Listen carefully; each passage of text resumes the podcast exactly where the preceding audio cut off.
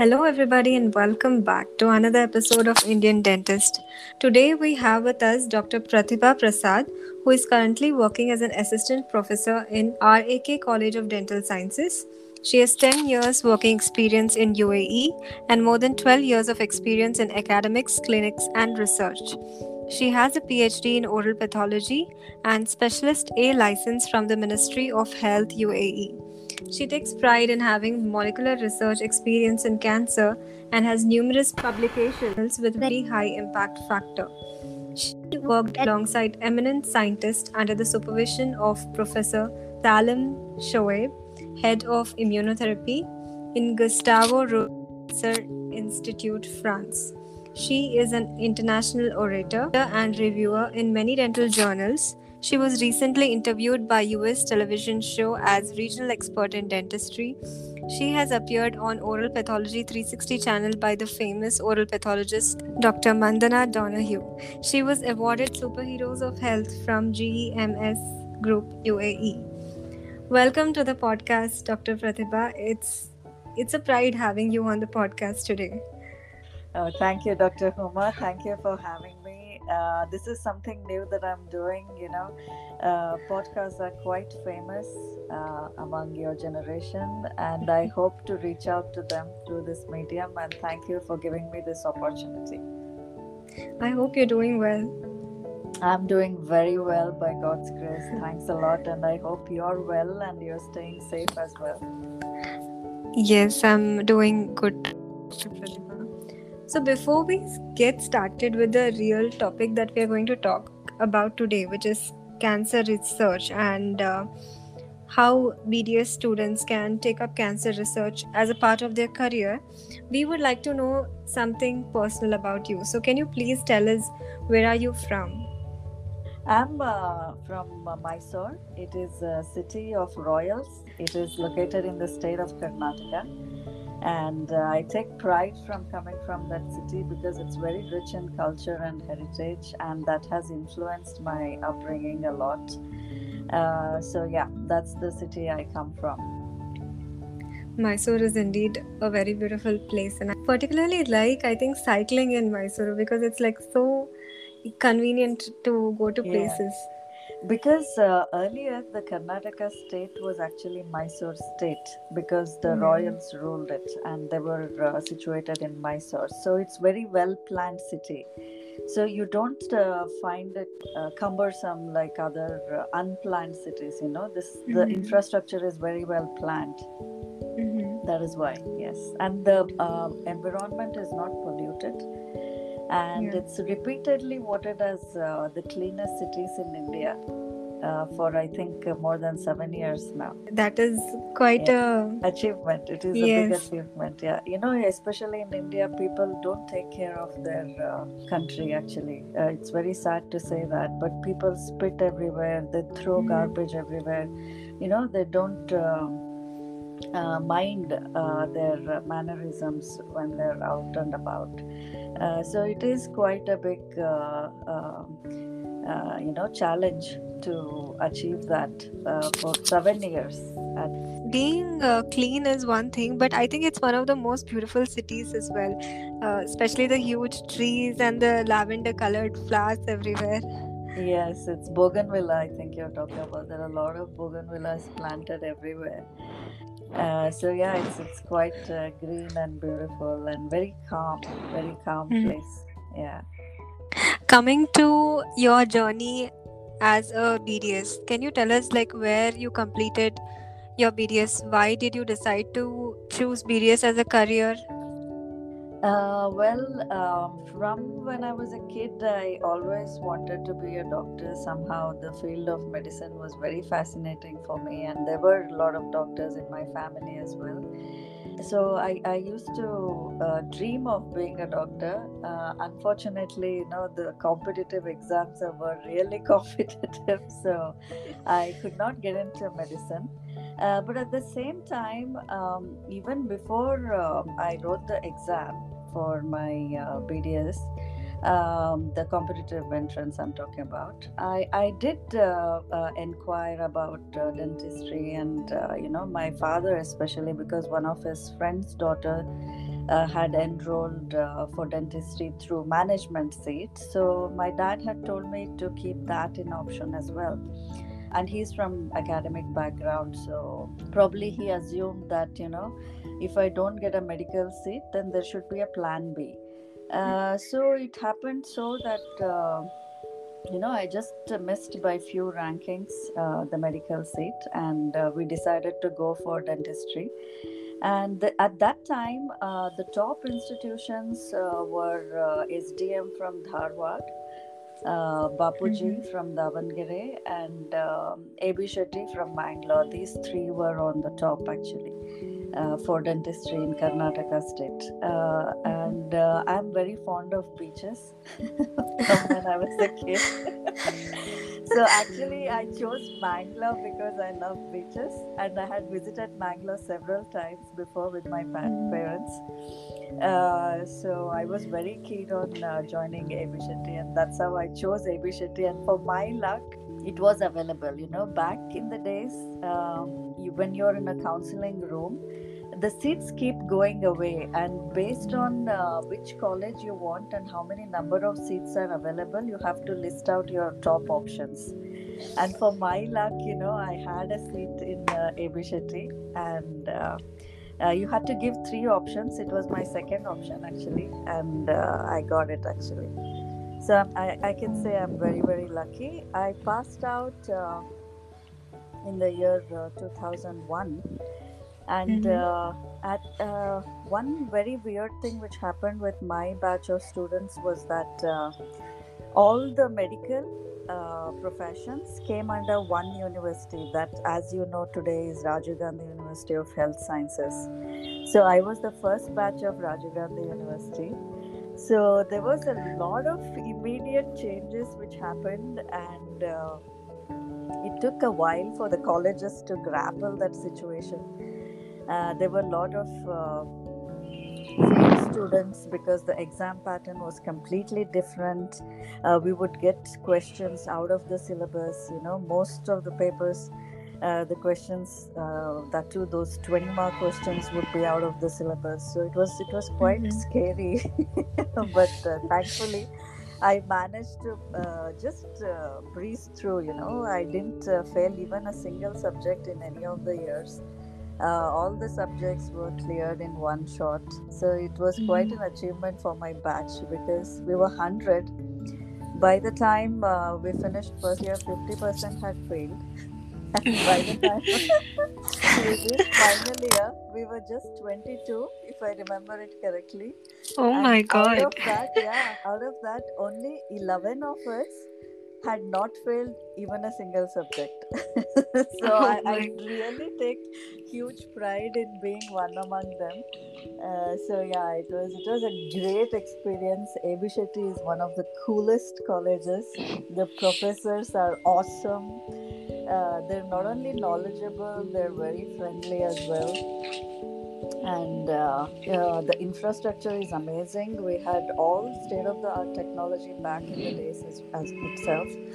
And uh, you know, some of our professors used to go to US and Europe and get trained and come back and uh, uh, teach us all the latest things in that particular field of dentistry. So we got a very good exposure and even the patients we never had a dearth of patients so it was an amazing college to uh, learn from especially your bachelor degree. If your foundation is solid uh, then you're set for life you know. So it was a great experience. Yeah it brings a smile on my face when i talk about it. Yeah. i can sense how proud you are of uh, being yeah. a part of the college. Yeah and another interesting thing, you know, my father was very keen on me joining uh, Bapuji in Davangere because it was mm. academically, you know, it was quite famous and well known. And uh, for my MDS, I joined there actually. So, oh wow! Yeah, yeah. So, so you checked both the colleges of yeah, your list. I did.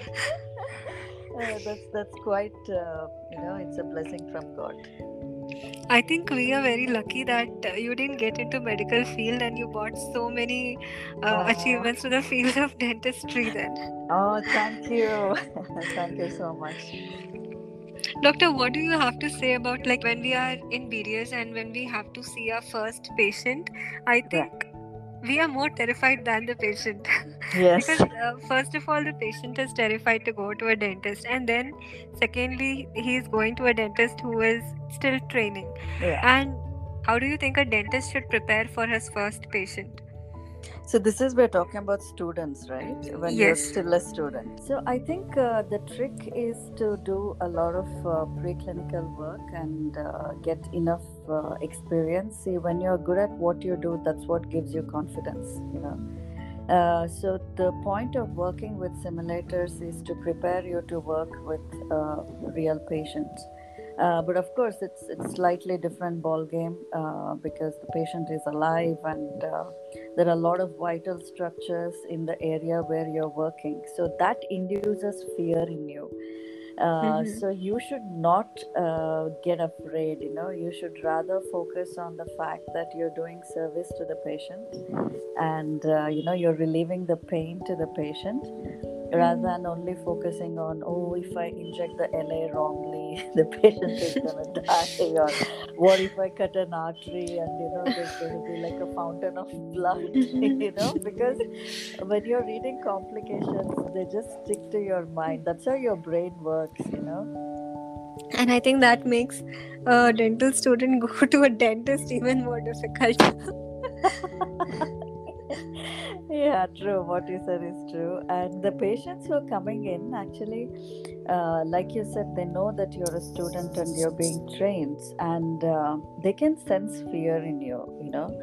Uh, so I think um, you need to do some deep breathing or meditation or something to keep yourself calm before a patient, and uh, don't let the patient sense your fear because uh, that uh, undermines their confidence in you, you know, and it's uh, never too good. It's always a very memorable experience. Your uh, first patient, although you're uh, uh, maybe sweating like crazy, but still act confident.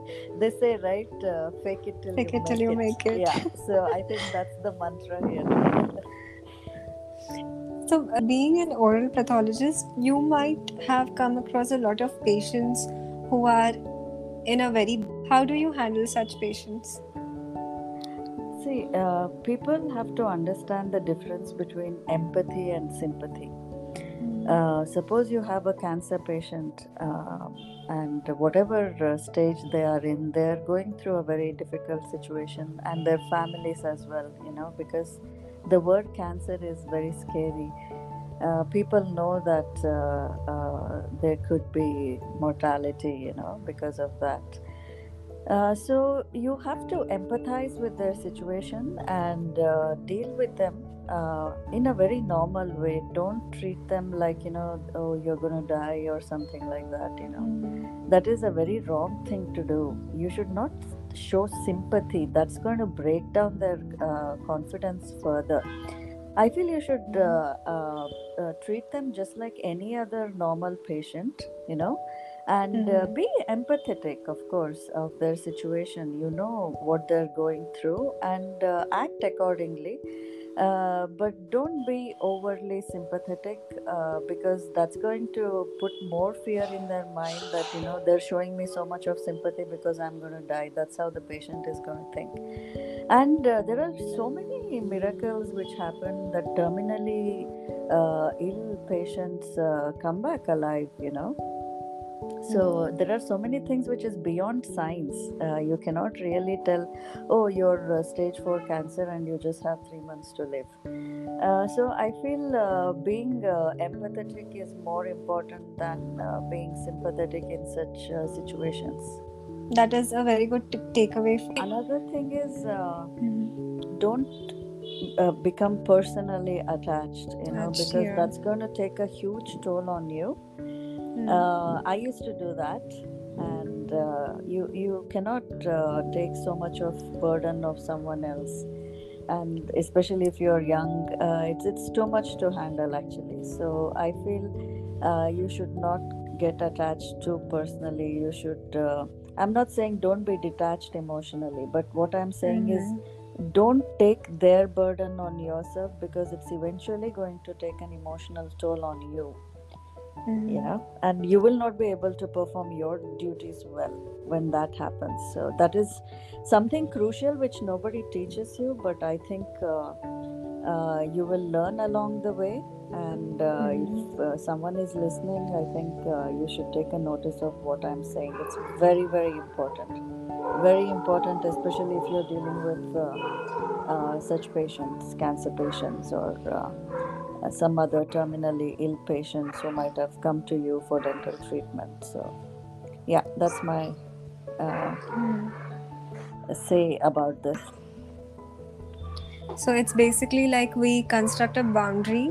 You're supposed to understand the patient, but then you're not supposed to be personally attached. Exactly, exactly.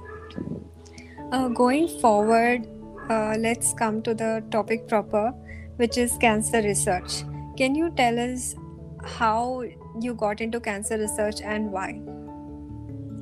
Um, actually, uh, my PhD topic was on uh, water pipe smoking, which is Mhm. nothing but uh, hookah, we call it in India. And uh, Yes. here in Middle East, we call it as shisha uh, Mhm. smoking. Uh, I was very intrigued by it because uh, before I worked here in UAE, I was here on a visit uh, as a tourist. And what I Mhm. saw was that, you know, even uh, children, women, everybody is uh, smoking uh, this shisha.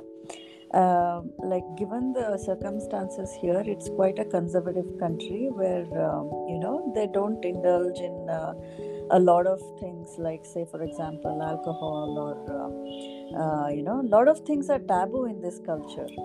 So Mhm. I was pretty shocked that uh, children and women are also smoking uh, shisha. Mhm. So, and I know uh, personally that it is tobacco. Then, when I read more, I saw that there is not much work which has been done. Uh, there was a lot of uh, analysis which was done as to what the smoke contained, but there was no real uh, proof as to uh, it could cause cancer or something like that. So that that's what Mhm. motivated me to do my study on in uh, PhD. But that was on uh, uh, you know uh, micronuclei. And Mhm. after I finished my PhD, uh, as you know, there is a lot of competition in academics as well. It's not just in the clinical scenario, and especially in an international country like here, you really need to show your uh, competence. Mhm. So, uh, me getting involved in the research was just to go up the trajectory in my career. That's all, actually. And uh, Mhm. from each college, two people had to dedicate some time for research. And uh, Mhm. when I was asked, I immediately said yes because um, not everyone gets asked, you know. And um, I thought I was quite fortunate to get that opportunity, and I said yes immediately. I didn't know the challenges of uh, getting into uh, this kind of uh, research, but uh, when I said yes, I was happy. Mhm. And uh, when I got into the research, I realized that uh, I, do, I don't know anything about uh, the life sciences. you know, uh, we are all doctors, but uh, the kind of research which we have done is just way, way different than what uh, the scientists do. And uh, this particular group of scientists were quite uh, uh, eminent group of scientists, and they had worked in different parts of the world, and they had huge experience. So yeah, I learned from them. I learned from scratch. I learned on my own many things. I read a lot, a lot, a lot, day and night. I did several mistakes. I learned from my mistakes, uh, but eventually I did get there. I got there, and I am so proud that I got that opportunity. So that's my journey with uh, cancer uh, research.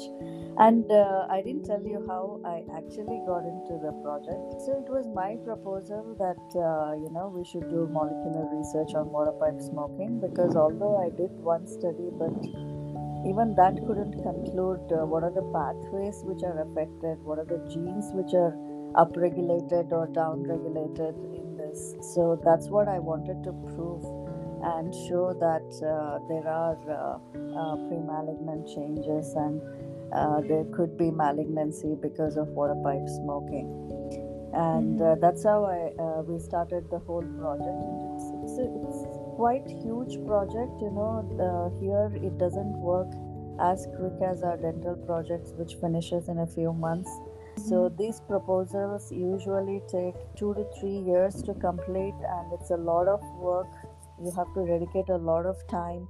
And uh, when you're working with uh, cell culture and uh, you know maintaining the cells, to pass the cells you have to collect the cells after treatment so all these things have to be done at particular time like every 4 hours every 8 hours every 12 Mhm. hours so it has to be on the dot you know so even if it's in the middle of the night you need to go to the lab you need to do your thing and then return back home so yeah it was uh, a lot of work and the pipetting. Uh, you think being a dentist it's so easy to pipette but there's so much of technique behind just pipetting you know? So just to learn pipetting I, to master it you can say it took a while as well because uh, if you over pipette it will not be say for example you want to uh, treat the cells with uh, 500 microliter but if you over press the pipette it, it will be mo- a little more Yeah. than 500 microliter you know? And if you uh, underdo it then it will not be enough. So uh, just to master that pipetting itself took a while. And of course the pcr technique extracting rna and then extracting the dna how to run your uh, pcr how to design your genes you know Mhm. based on the experiment that you're doing. And suppose something went wrong how do you troubleshoot it? How to analyze your result is something different altogether.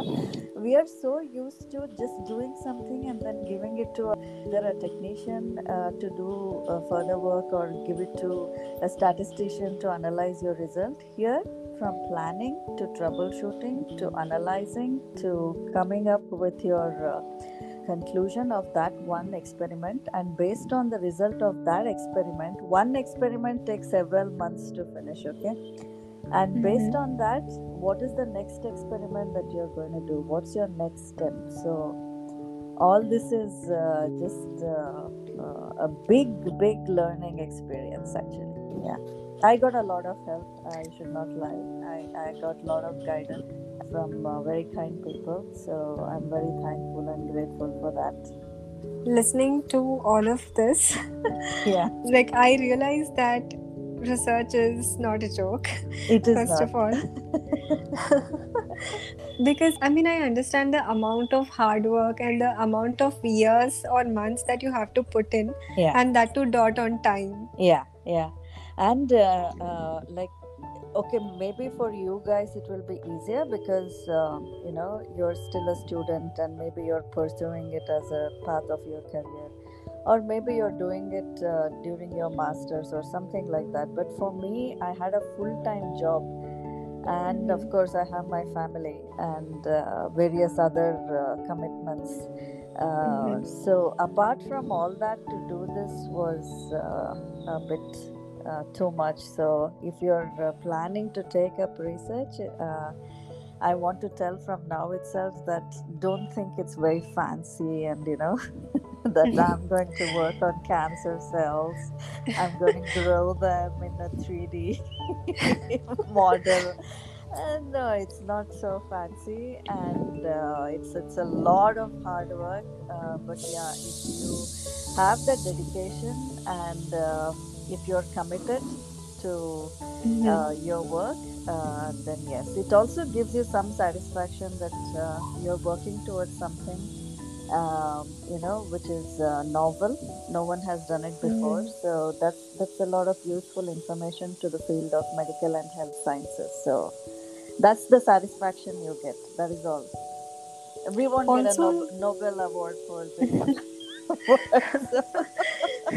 and there is no extra money involved. So Uh-huh. eh, whatever it is you're doing for, it is just for uh, that um, drive in you to make a difference. Yeah, that's all. and also i feel like cancer is something which everybody knows, but then nobody actually knows what it is. Uh, well, if you want me to put it in a very simple way, Mhm. uh, we have normal cells and normally functioning cells, right? Um, the- some of these cells, not all of them, but some of these cells can divide and uh, multiply. Okay, what happens in cancer is that there is an uncontrolled multiplication of the cells. Okay, Mhm. so normally whatever cells are multiplying are all controlled by the body by the growth factors. There are several mechanisms which control it. But in cancer, what happens is that there is an uncontrolled replication. And what these cancer cells do is there is a lot of mutation which happens, okay? And that's the reason uh, why a normal cell becomes cancer.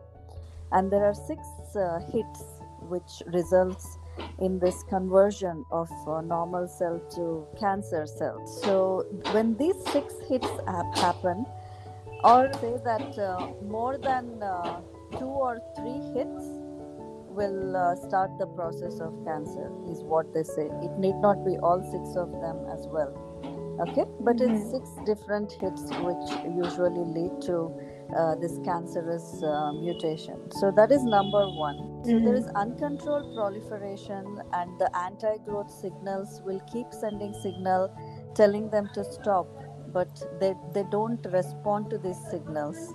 They don't have receptors to receive these signals from anti growth factors. And three is uh, they have a capacity to uh, produce their own blood supply and their own nutrition. So they don't have to depend on the body for the nutrition. That's called as angiogenesis. and then they're capable of uh, metastasis. So, what happens is if there is an epithelial cell, it remains only in the epithelium. Okay, but in cancer, the epithelial cells, first of all, they lose their cell junctions and then they migrate to the connective tissue and start multiplying there so this this is this is when you call it a epithelial cancer or Mhm. carcinoma.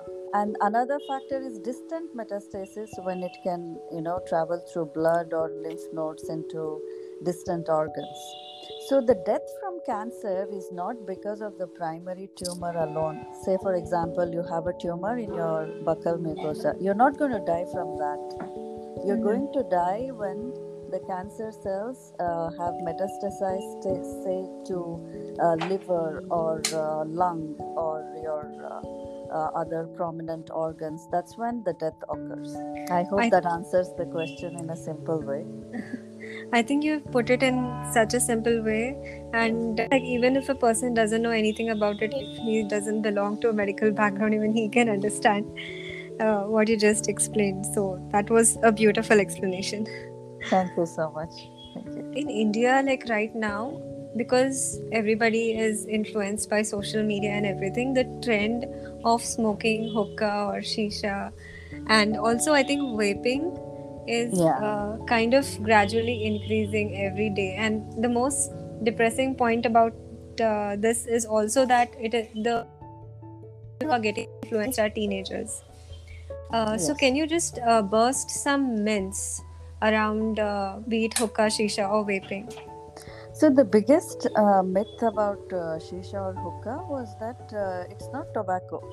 It's not cigarette. Cigarette causes cancer. That is quite well established. But the biggest myth among people is that uh, shisha or hookah cannot cause cancer. Number one, Mhm. it is not tobacco.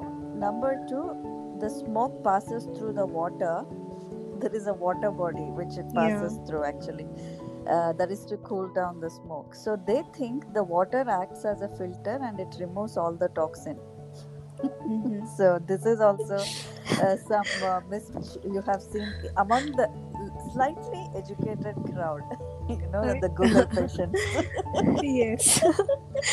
I think I have heard that quite a lot of times, but then have, I have to take time to explain to uh, my patients that entire of hookah be equal to smoking 100 cigarettes and they'll be like what Exactly. Yeah. no exactly and another thing is that's the amount of smoke you can imagine if it is Mhm. equivalent to more than 100 cigarettes another thing is the uh, carcinogens are actually produced when the tobacco is burnt at a very high temperature. Even cigarette smoke, the carcinogens are produced because of that heat. You know, the burning tobacco is producing uh, the carcinogens which are inhaled through the smoke.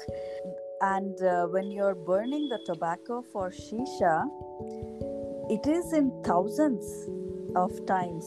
Uh, you know, the temperature of burning Mhm. is is is far more higher compared Yeah. to the cigarette uh, Cigarettes, yeah. yeah burn so you can imagine the number of carcinogens which are produced by that kind of heat.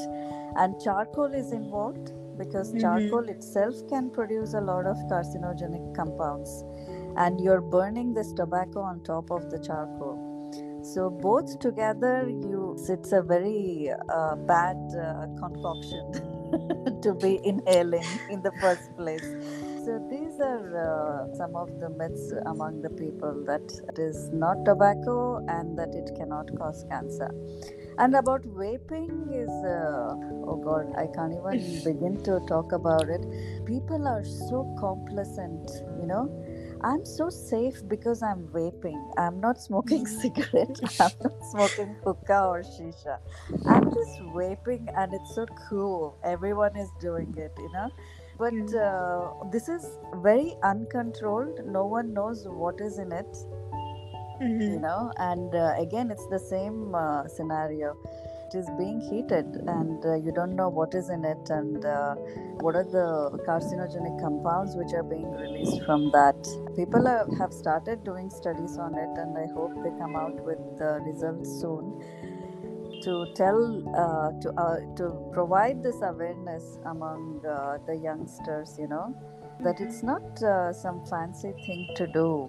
It's not something cool. You want to be cool you do something nice to others. Don't go and vape and say i'm cool. Very wrong concept among this generation not just this generation i think everyone at that age Mhm. are a little stupid so yeah we just have to create more and more awareness Does smoking hookah have any withdrawal symptoms just like nicotine? Yes, absolutely. Because it is tobacco and it is releasing nic- nicotine, right? Another Mm. funny thing, just because you mentioned it, I'm saying if you see those uh, packages which sell tobacco uh, for uh, hookah smoking, it says zero nicotine. Of course, nicotine will be released only after you you start smoking it. You know, you start burning it. Mhm. So uh, they have all uh, different ways of uh, fooling people, but I think people should be smarter because it's your body, you're abusing it, and uh, you should be treating it well because uh, it, it's your body, it's your life. Mhm. I think I completely agree with that. Yeah. Coming to guiding s- BDS students toward pursuing a career in research, Yeah. where do you think a BDS graduate should start? See, actually, a BDS student, if if the curriculum was uh, uh, very well designed, I feel the research projects which we do What do we normally do? What did you do for your research project? Tell me, doctor. I had participated in a you know poster presentation at the National IOAMP conference, Oh, nice. which was like the oral pathologists Yeah, conference. yes. So I had just collected information and uh, presented about the nutritional recommendations, which uh, you know, along with cancer medication, can help a patient uh, get all the necessary antioxidants. So Great. that was Uh, but you did that study, right? Or you wrote a review or something like that? it was more of a review. I think it was uh, studying different research papers and then Yeah, yeah. coming up like a cumulative poster based on different research, not Okay. directly research. Yeah. So this this is what I'm saying. That's what I did Mhm. too. I'm not blaming you. Uh, That's Mhm. what I did too. Uh, I did. Uh, I didn't even do a review, by the way. Uh, we just distributed some uh, questionnaire, like a survey form, and then uh, we collected the data, gave it to a statistician, and based on whatever he gave, we just wrote some uh, report, and uh, that's it. That was the project Mhm. and uh, some uh, poster we had to do which was like uh, uh, you know to create community awareness uh, and we Awareness. have to present it yeah Mhm. that's it and it could be anything it could be just to show how to brush correctly that's what i did actually and uh, you know people just brush aggressively and then that ends up leading to abrasion of teeth. So you just had to teach the patients how to brush correctly. Mhm. so that that that was all the research which we did. Uh, but i feel if the curriculums are designed well and uh, it wouldn't start uh, their molecular research exposure in undergraduate level itself nothing like it Mhm. because a lot of universities in the western countries are doing it even here in the middle east they're doing it because universities are quite well equipped with a, a molecular research lab and uh, students of pharmacy Mhm. in their undergraduate level they have to finish uh, certain months in the research lab learning the basics of the molecular research. So if something like that can be done for bds students it's amazing. But of course we cannot change the curriculum in the country. So what we can do that uh, you know whenever you get a break from one semester to another or one year to another Mhm. instead of wasting time try to apply in any of the universities which have a molecular research. If it is not there in your own university this is what i'm talking about. Suppose you're in uh, college a they don't have a, a molecular research setup. But there is a college b which you know that has a molecular research. So you write to the dean of the college and you Mhm. ask for that summer internship whatever Mhm. it could be one month dedicate your time uh, learn all the basics from there and uh, uh, be ready to be a little bit humiliated and shouted at but it doesn't matter. But uh, learn learn from the scratch you know. Uh, get your hands on experience. And when you're there like dedicate completely your time in reading and learning those techniques from them. This is number one which you can do you know in your breaks you can do that and in your masters you can pick a, a topic which is related to the molecular research and that will give you of course almost a mastery level of experience uh, you will get when you work on it for 3 years of course. And the third thing which you can do is this is a little bit expensive i think but it will be great. Instead of just working in the indian universities like i said like going to another university within your country or uh, maybe within india you can apply for universities abroad. So instead of just applying in the uh, universities which are close by if you can financially afford it uh, you should apply in universities in usa and um, any other country which is of your choice. Uh, these people not only give you a stipend, they also give you accommodation to stay there.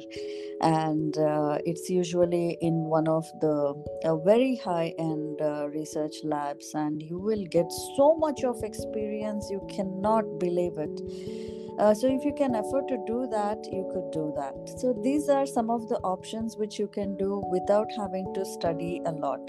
But if you're very very serious about taking uh, research as your career path and uh, maybe you know leave dentistry behind or something then i suggest either you do a diploma. If not a master's you should do a diploma in uh, biotechnology or molecular biology or even you can do a diploma in uh, the lab techniques you know where uh, they teach you all the basics which are done in a research lab and then you can take it from there whatever you want to pursue because you already have a basic degree which you need to become a research scientist.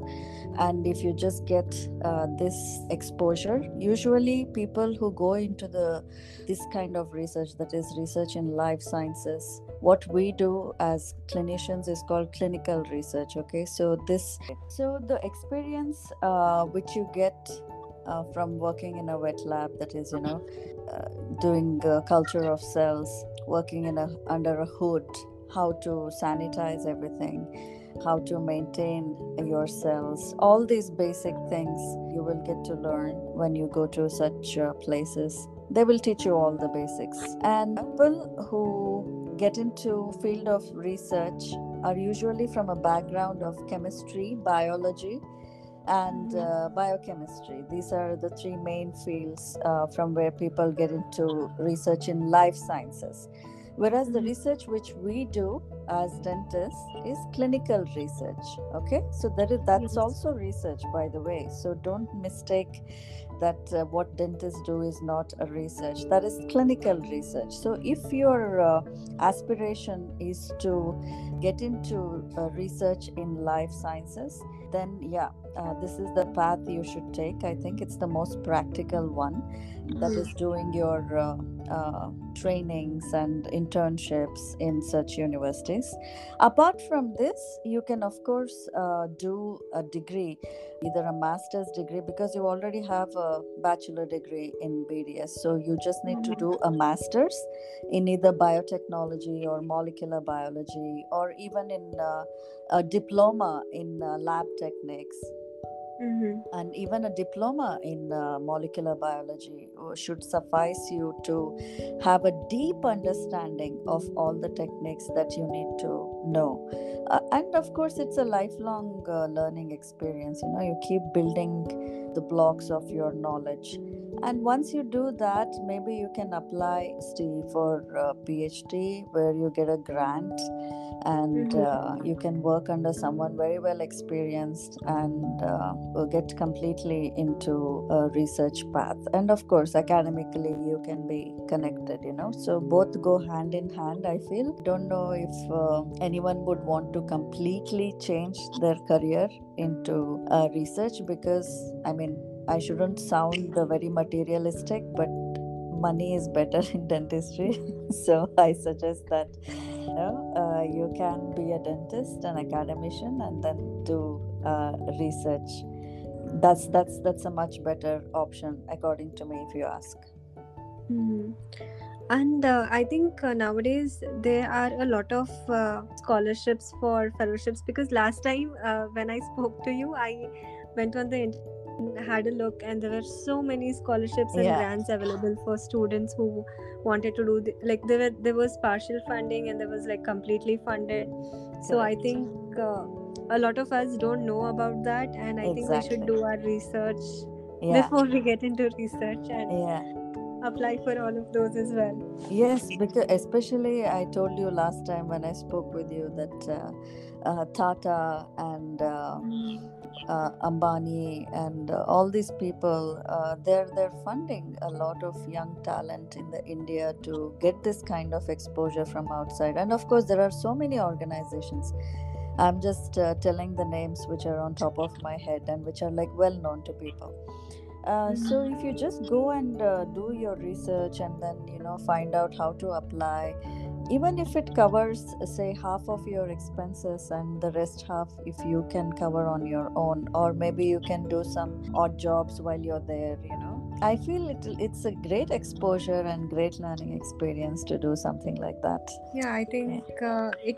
I mean, going to uh, another country and uh, being exposed to the type of uh, education system they have or the technology that they have and getting Yeah. experience from that them will be a huge plus point to anybody who's interested. Yes, yes, and uh, also it uh, helps you learn adaptability. I think it's a major factor in achieving success in life, just to adapt to any new environment and to thrive there, not just survive, to adapt and to thrive in that kind of an environment in itself is a challenge. So, this this kind of exposure in the basic sense actually does just that if you ask me. Yeah. Talking about that, uh, I know that you have had a lot of life experiences, especially like uh, with traveling, because I have seen your pictures. So, can you uh, please uh, rate a little bit about your travel experience? Yeah, I think I'm a hippie at heart. so I love traveling, and um, I'm shamelessly saying that I travel in style. we really splurge when we travel. Something which gives me great joy, immense joy. Uh, we just don't do like one city in one country. We usually do cross country, and uh, I take enough time, like two weeks, three weeks, and Mhm. uh, we like to see the entire country. I think that's that's such a different experience altogether. Of course, there is a huge difference in culture and the amount of uh, exposure you get when you travel to places like this. Food is will be amazing. I like to visit. Uh, uh, their museums and of course the scenic places and the normal touristy thing that you do it just gives me immense uh, pleasure and uh, joy uh, to do that uh, to meet new people you know remember when we were in italy there's this place called amalfi coast it's it's, it's a piece of paradise on earth really you know people just go to rome and venice I think everyone should visit Amalfi Coast, the coast of Amalfi. It's so beautiful. Uh, people walk a lot in these countries. They just don't take cabs to everywhere. Okay, so we are walking, and then I meet this old lady. She must be easily around uh, eighty, between eighty to eighty-five, and uh, it was it started drizzling. So my son and I, we were looking for a cover, you know, where to just uh, take shelter. And this lady started just uh, swirling, you know, in the rain. and then she started singing and she said, uh, Such a beautiful day. Life is so beautiful, you know, La Vita è Bella. Uh, she said, and I was like just looking at her and, you know, the joy on her face. And I was so happy, you know. It's inspiring to see something like that. And uh, another uh, place which has left a mark in me is uh, when we visited uh, Africa. So we went to this tribe in Africa, which is quite famous Maasai tribe. And uh, there they are completely cut off from the outside world. They don't have mobile phones, they don't have electricity, they, they don't even have a proper house to stay. They build their own houses from uh, the branches of the trees and uh, uh, dung of the cow. That's what they use to build their house, actually. They don't even have like. Uh, Oh. uh, yeah, they don't have uh, cement and all those things to build. And uh, what do they eat? They don't eat the animals they grow, the livestock which they grow, they don't eat them because they consider them as a part of their family. So they eat only one proper meal, like uh, they make uh, rice and with something. And the rice, they have to walk three days in the jungle to Tanzania to buy the rice. Okay. So they sell their livestock, which they grow, uh, Mhm. to these people in Tanzania and bring that rice. And uh, you know, this tribe is situated right in the middle of the jungle. So they have to defend themselves from uh, the tigers and lions, which uh, get attracted to the livestock which are present. So, you know, what do they have to defend themselves is just a knife which they have made it themselves by their hands. So, I mean, you know, looking at all that, I'm like, you know, even in the, today's age, people are living like that. And there's this one small boy who sleeps with the tennis ball, meaning he doesn't Okay. let go of it even when he's sleeping because that's the only toy which he has. Somebody gifted him that toy when they had uh, visited the tribe, and he guards it with his life that he sleeps with that ball, you know. Mhm. So it's it's like uh, all these things when you see. I mean, it it it really makes you take a second look at life and. Uh, why do we worry about so many things you know? Uh, you don't know what's going to happen in the future and you're constantly worried. And look at these people they don't even know if they'll be alive the next morning and they look so happy. They just uh, sell whatever they uh, make. The, their handmade crafts are sold to the visitors and that's the money they get and that's what buys them the food. And they, they're just happy you know? They, they dance every day they sing every day so it was just amazing. It has left uh, touched my heart like nothing else actually. Really. I think just being among uh, these uh, lovely lovely animals beautiful animals has that effect on them. I don't know what it is. Uh, because if you've gone to any african safari you would know what i'm talking about. It's it's it's pure joy uh, to see them like that, free in the wild and doing their thing. Amazing, amazing experience. Yeah. So these are some of my travel experiences, and uh, uh, I can say that I work so hard all throughout the year just to be able to travel to new new places. And if you have heard, you know, uh, Mr. Uh, Richard Branson, he is uh, going on uh, his Voyager to space. He's going to space. I think it's this Sunday, if I'm not wrong. So I've always wanted to go to space since I was a kid. I'm a big uh, science geek and a nerd, and space is like, I mean, it's it's uh, my dream to go to space. Space, so it's two hundred fifty thousand dollars for a ticket. so I'm going to start saving.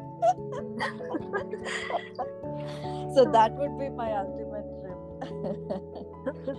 travel and also being with nature gives a complete change of perspective with respect to life. Absolutely. Very well said. You just put it uh, in a perfect way, whatever I said. And also, uh, one more thing about you is your YouTube channel. And uh, since I've heard about it, I've scrolled through some of your videos, and uh, like you know, you're already uh, busy doing so many other things, but then you have also taken time to you know simplify topics and put it on YouTube. So, Yeah. what was your motivation to do that? See, I'm an oral pathologist, as you know, and not many people like the subject. Uh, uh, the oral pathology is very dry and boring and very difficult to uh, retain, uh, very volatile subject. And uh, this is what I've noticed in my career that the way I teach for children Mhm. it's very easy for them to understand and retain the information. See the basic idea of teaching and learning is to eventually retain that information for life right? You have to understand the subject. So i saw that i have this talent to do that not just oral pathology. I teach several subjects dental anatomy oral histology general pathology even cell and molecular biology Mhm. so, whatever subjects I teach, I simplify it in such a way and I teach it in such a way that students like it. That was my main motivation to make the channel, just to help the students and to make them like the subject because I completely believe that oral pathology is the core of dentistry. You might think uh, making uh, veneers is the most fanciest things and that's all about dentistry, but it is not. If a patient walks into your clinic with some pathology and if you cannot diagnose i don't think you're a good clinician at all. You might be making the most awesome veneers and crown and bridges in the town but if you cannot diagnose a pathology properly and treat the patient properly you'll never become a good clinician so uh, just how pathology is the core of uh, medicine oral pathology is the core of dentistry. So yeah i wanted students all over the world to be able to like the subject to understand and retain the subject. Like one of the biggest compliment i've received was from my student who was from uh, africa. Uh, she went to do her masters if i'm not wrong in canada. And uh, the uh, when she met me later after a few years she told me that when she sees the patient with ameloblastoma she can still remember my slides you know? So that was one of the biggest compliments for me. And i was so happy to hear that that kind of an impact on uh, students. So yeah so that was my whole motivation just to make uh, dental students like oral pathology and to retain it because again i'm repeating myself it is the core of dentistry I know that a lot of students who think that oral pathology they cannot retain that because there's a lot of imagination which is involved. Uh, bu- but uh, I think we already got a demo from you earlier when you were explaining things about cancer, and uh, now everybody knows that nobody can explain it more simpler than you did.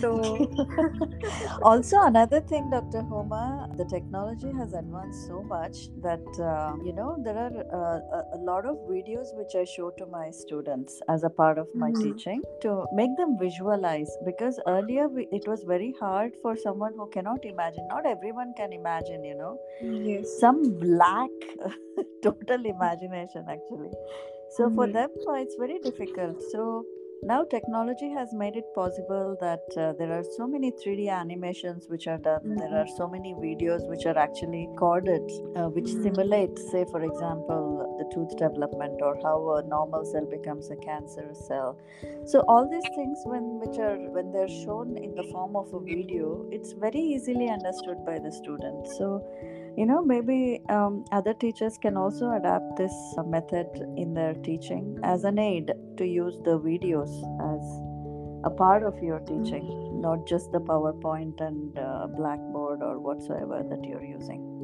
mm-hmm. i think that is very important because now with online classes it's yeah. getting even more difficult to you know uh, concentrate and understand correct it's very difficult to keep the students uh, engaged uh, when it's a distance mode of education.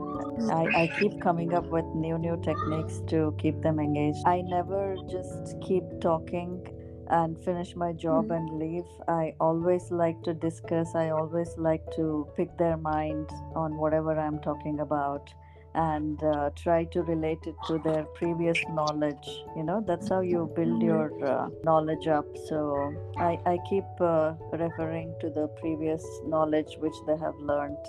So all these things i mean teachers know all these things but uh, probably you should just find newer ways to implement it. That's all I would like to talk with you about uh, the campaign for hair donation, yeah. which is for cancer patients. Can you please put yes. a little light on that? Yes, so this is this is my newfound uh, love now. What happened was um, I'm a board of governor with uh, the GEMS group of uh, uh schools, GEMS mm-hmm. group of mm-hmm. education, and uh, I'm also champion. And uh, another parent actually approached me to be a judge for this competition where children were writing poems and uh, they were doing drawings to create mm-hmm. awareness for cancer. And I agreed, of course, and I, I, I didn't have a clue about how it's going to be, but my mind was completely blown away uh, by the amount of talent, first of all, which I saw. The students were all like in grade 8, grade 9, but mm-hmm. the maturity which they showed and the passion which they have to create awareness awareness for cancer was really heart touching. And this was for a foundation called Hair for Hope. Mm-hmm. So the lady who runs it is uh, Miss Premi Mathew, and she's uh, here in uh, UAE. Mm-hmm. And uh, she is a cancer survivor herself. And when she was fighting her uh, cancer battle, the biggest uh, thing which affected her was the hair loss, you know. So, according to mm-hmm. her, for a woman especially, hair is like a crown, okay? So, you might be very strong, you might have a very strong support system which is helping you fight this battle. But then, when you look in the mirror and when you see that big patch of hair which is lost, mm-hmm. and you're, you can see see that baldness on your head it it just kills you slowly and deeply within every day you know? It makes you lose your confidence. And it is also telling the world that you have cancer. You don't want everybody to know that you're going through something like that isn't it? That's when she started this campaign hair for hope wherein uh, we don't have to use uh, artificial hair which looks uh, fake that people uh, can donate their hair and wigs can be made from uh, that natural hair and uh, it is uh, given to the cancer patients you know as a gift basically mm. and uh, i saw that small children and boys boys mm. were growing hair so long so that they can donate and mm-hmm. they were made fun of by their classmates by other boys and uh, even from some other relatives or the society.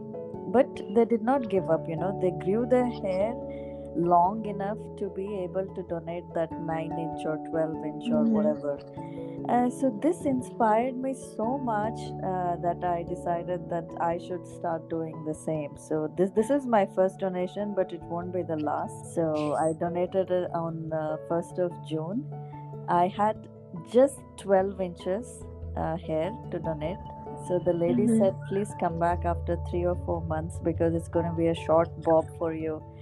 And, mm-hmm. uh, you know, it might be quite difficult to maintain after you've had such uh, long hair for a long time. I said, no, I have decided. I don't care how short it's gonna be, but I want to donate uh, uh, the 12 inch of hair. So I did that. It is so wonderful because I, I like my hair. I take care of my hair. I really enjoy, you know, doing things with my hair. So all that love which I've given to my hair, I felt I gave it to someone else, you know, and it's a part of me which might uh, bring happiness to another person. So that made me so happy. And hair is something which grows, you know. I've always said that it's only hair, it just grows. so I think I'm to do it again when it uh, grows to sufficient length.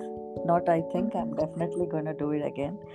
Uh, so, yeah, I hope everyone who has long hair uh, should do this. And if you don't have long hair, grow it long enough and then donate it's it's a great cause and it's going to make uh, such a huge difference to someone who don't have hair and uh, can uh, put a smile on their face you know when they get it so i think everyone should uh, do something for this noble cause I think I totally agree with that. Also, you're sacrificing a part of yourself for somebody else, and the smile Yeah. that will bring in on your face, and also the person's face will never Yeah. be replaceable by anything else. correct and uh, you know it's not as difficult as uh, your uh, organ donation although you Yeah. know your skin and hair is Mhm. uh, one system, one organ system, but uh, it's not like you're giving away your uh, liver or uh, Mhm. kidney or something like that, or your eyes or something like that, right? So Mhm. uh, it's it's something very simple. You can donate it and then it grows back. It's so Mhm. wonderful, you know. You're changing somebody's. Life you're making them happy and uh, a part of you will be with someone else forever. So i don't know it has such deep uh, meaning and uh, such great joy it brings for me. I think it does to everybody actually if you think about it. So this hair for hope is there in india as well there's hair for hope in india. Yeah so maybe you could donate it there. There was a very huge uh, rally done recently where Mhm. all over the world there was uh, a hair donation. Milind Soman who is a model in india he is the brand ambassador for hair for hope and he cut the hair and inaugurated the Mhm. uh, global cutathon so yeah that is one organization i can name where you can go and donate Okay. I think I will also uh, save a link for the organization on my Instagram so that that if anybody is willing to donate, then they can go ahead and do so. yes please that would be huge help thank you so much Okay, Dr. Pratibha, is there anything else that you want to add? just like to say that whatever it is that you're doing love it you know do it with all your heart do it with uh, complete passion Mhm. don't chase materialistic things don't say that you're going to be a dentist just because you want to have a swanky car or a big mansion or something like that do it for a cause uh, do it uh, to make a difference in somebody's life and that's when success will chase you you don't have to chase the success. I think everyone should uh, take their career in this way, then they will never ever be disappointed. Uh, thank you so much for those inspirational words, and I all of us will surely take some wisdom from. And I had like a really good time talking to you, and uh, I hope our listeners also had a great time listening to this entire conversation, and they had a lot to take away from you. I enjoyed chatting with you, Dr. Huma. You have uh, a knack of an interviewer, and uh, I really liked the way um, you brought these questions, and uh, it was a very nice chat. If anybody uh, would like to get in touch with Dr. Pratibha, then I will be um, putting her Instagram handle and also her LinkedIn handle in the description box. And you can also visit my Instagram page, send in questions directly to me or directly to her, and I'm sure that she'll be very happy to get back to you. Yes, absolutely. Yeah. Thank you, Dr. Pratibha, for joining with us today. And uh, for everybody listening, if you've made it to the end of the episode, I hope you had a lot of takeaway points from this one.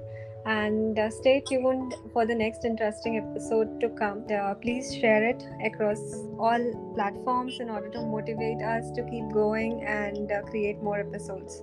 Thank you so much. Thank you, Dr. Huma. Take care.